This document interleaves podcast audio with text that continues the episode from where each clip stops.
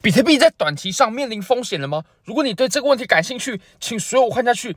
我们从比特币的周线来看呢，我们可以发现啊，我们在过去的行情当中呢，它下跌它是走了五浪的结构，那中间呢有两波段的调整。你可以看，我们从这个位置，这是第一波段的下跌，它下跌之后呢，中间有一段的盘整震荡，然后再走第二段，然后盘整震荡之后呢，再走第三段。那我们在上涨的时候呢，我认为它是可以分成两段的，而我们的第二段呢，它才刚刚开始而已，表示我们这波行情啊，我们也只是刚开头，开头或者说到了中期啊，我们可以看到我们目前的这一波上涨呢，应该是这样来划分的，上涨之后呢，然后中间有一个调整，调整之后再引领我们第二波的上涨，所以我认为呢，我们后面的这一波上涨会跟我们前面这一波呢，从一万五到三万的这一波，它会走成是相同级别的。那以目前来看呢，它的级别。还没有走的相对的，或者是说，我认为我们现在的行情呢，它绝对还不到走完的地步。所以，一旦我们产生了回调，就会是我在加仓现货非常好的机会。或者是说，如果要做合约的话呢，有出现好的机会，有出现好的点位，我也一定会入场的。那如果你持有的多单呢是比较低位的多单，就好比说你当时持有的单子呢，啊是在像这种位置啊，比如说一万九。那么你就不应该在我们中间回调的时候去把这张单子给出掉，这样才可以吃到我们整波段的利润啊。那我也认为我们接下来呢，上涨之后有调整，调整完之后呢，我们还会再走后面的一波。好，那我们再看到日日线吧。看到日线呢，我们可以发现啊，其实比特币目前是有出现小的风险。我们可以来看，首先我们先把趋势线给画出来啊。那这个趋势线呢，当然我们从呃四小时或者说更小级别的。盘面上，我们都可以验证它的有效性。你可以发现，它就完全依附的这条线在走。那其实我们在日线上呢，这条趋势线，我我认为它是可以做成标示的作用。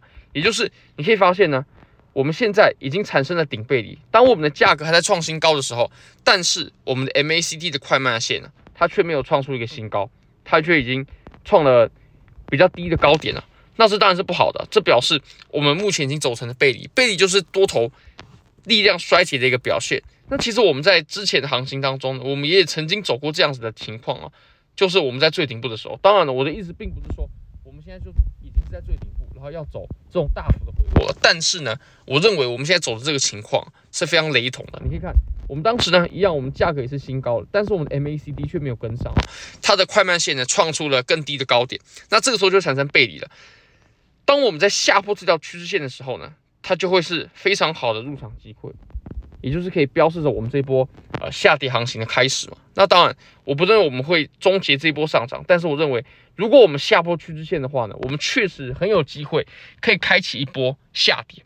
那如果说下跌到了点位呢，就会是我自己抄底非常好的位置了。好，那我们再看一下以太坊吧。以太坊的话呢，它现在还是走得很弱的。我们可以从几几个方面来。呃，说明。那我们先从周线，周线第一个是它并没有突破前高，它的前高点呢，大概是在二一五零吧。我们这次是没有来触碰到的，而且呢，它还在原本的区间之内，它并没有创造出一个新高。但是比特币可不一样哦，比特币它确实是打出了新高，而且还打出了好一段距离。我们比特币上一个高点是在三万二，那我们这次的最高点已经来到了三万八。可见我们在这波的上涨呢，比特币一定是比较强势的。所以如果说我们接下来做多的话，一定是要以比特币为主，至少自己是一定会这样子。那如果说看空的话呢，我会以以太坊作为一个主要的标的，因为你可以看到，其实我们以太坊呢，从最高点到我们现在的点位呢，已经回落了十趴、十一趴左右了。这个其实是很夸张的，为什么呢？因为我们来看一下比特币，比特币它从最高点回落到我们现在的点位，我们就不说最低点了，就是现在的点位。从三万八一直到现在呢，其实也就只是三四趴的一个跌幅而已。那可见以太坊一定是比较弱势的。所以如果要做多的话呢，比特币一定是首选；如果要做空的话，以太坊会是首选。当然，要做空并不是啊、呃，我个人的主要的操作方向，因为我自己还是要做。主要是顺趋势交易的，那当然，如果说真的有很好的机会出现的话，也不是说完全不行。那如果你想参与这些交易机会的话呢，非常欢迎你点击影片下方的 Buy 链接。现在只要 KYC 入金一百美金，就会送你三十美金的现金，而且还有质押活动，你只要质押五百美金一个礼拜，就可以获得六十美金的现金，而且可以直接提币走。非常感谢各位，非常欢迎各位可以帮我的影片点赞、订阅、分享、开启小铃铛，就是对我最大的支持。真的非常非常感谢各位，拜拜。